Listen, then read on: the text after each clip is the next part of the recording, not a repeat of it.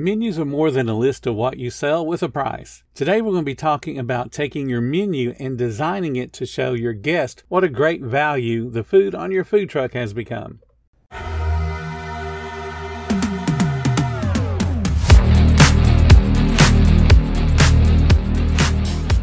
Welcome to the 10 Minute Food Truck Training Podcast. My name is Bill Moore. I am a food truck business coach, author of five food truck vending books, including Food Truck 101 and Food Truck 201. This podcast is all about helping you start and grow your food truck business.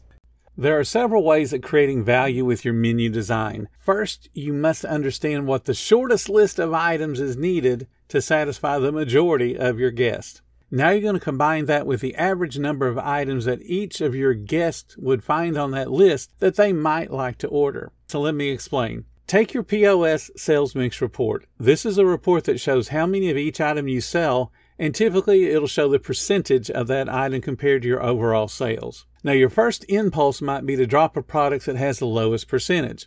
That's not what we're looking to do here. Remember, we're looking for the shortest list of menu items needed to satisfy the majority of your guests. When you're looking at percentages, that compares sales of that product to the overall sales of the food truck. It doesn't always reveal the popularity of that particular item. So let's take a popular product with a really low menu price, something like a cake pop. Let's say you sell a cake pop along with a full line of sandwiches and sides. If you sell a cake pop for a dollar, its percentage is always going to look lower compared to something like a $12 hamburger or a $15 cheesesteak. Rather, what you want to do is look at the sheer number of cake pops or any other item that you sell, and you want to compare that to the guest count or the ticket count. So if out of 100 tickets or 100 guests, you're selling 70 cake pops, that's a popular item. And if you were to drop it because the percentage is low, you're going to upset a whole bunch of your guests. That's not what we're looking to do here.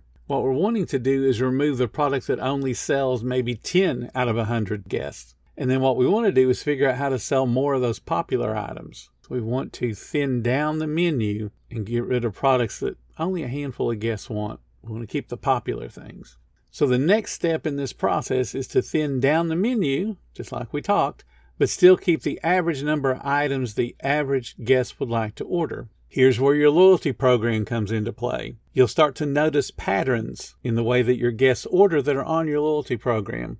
Let's say that your most loyal guests purchase mostly a Philly cheesesteak, hamburgers, and wings, and then a little mix of all the other stuff you've got on your menu. It would make sense to thin down the menu to Philly's burgers and wings. Your loyal guests are already telling you what they like because they're ordering it more frequently. And the rest of your guest pool that may not be associated with your loyalty program, they're probably ordering the same pattern as well. So that gives you an idea of what to thin off your menu. Yes, when you drop a popular product, you're going to get pushback. There's going to be somebody that says you dropped their absolute favorite product and they come once a month and order it and that's their favorite thing. And that's why the number is so low. And yeah, they're going to be loud and vocal about it. Here's what you need to remember you, as a food truck, cannot be all things to all people. The goal is to sell the least amount of products that appeal to the most amount of people. I'm going to say this very plainly thin down your menu.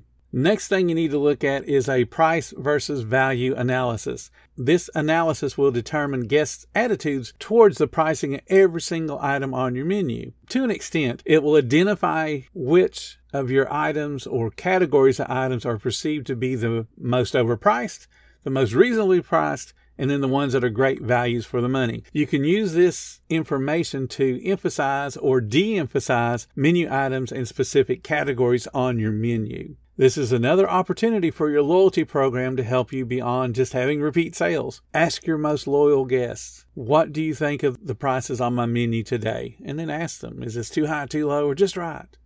Remember, they already like you because they joined your loyalty program. So ask them those questions. Get some input from people that have already said, Hey, dude, we love your food. That's why we come back two or three times a week. Let's talk a little bit about menu design. Your items that are considered great value for the money should be given more space on the menu and placed in the quote unquote hot spots on a menu. Those hot spots are where your guests tend to look first and where they look the most frequent. Those hot spots typically, there's always exceptions, but typically they are top left, then top right, and then middle or center of the menu. That's where your eyes naturally flow. It creates a triangle. You want to reserve those spots for one of two things either your highest profit items or your most expensive items. Now, along with menu design, you want to create signature items. You want to place emphasis on impactfully communicating your signature item. They can only get your item, your flavor at your truck. Guests will be less sensitive to your menu prices when they recognize that they can only get this flavor of food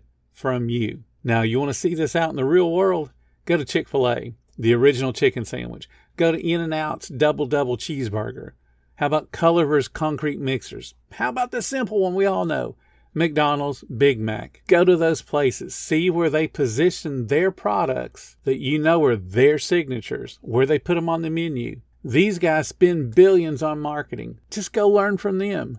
Another way to communicate value with your menu is menu recipes and, ingredients. There are certain foods that guests automatically view as high quality and premium. And that would be things like adding avocado, putting bacon, kale, aiolis, those kind of things the guests don't mind paying more money for. So what you want to do is capitalize on those perceptions through appetizing visuals, but then also interesting and creative product descriptions, such as saying thick cut maple cured bacon, or how about hand torn baby kale, or fresh made chipotle aioli. Those kind of things create value in the guest's mind, so they don't mind paying more because you've been very descriptive and you're using those perceived high quality, high premium items. Integrate your brand identity in your menu design. This is a way of strengthening communication of value because, again, that makes it unique. If you just say, I sell a hamburger or I sell a cheeseburger, so does 5,000 other trucks in your area and certainly another 10,000 restaurants.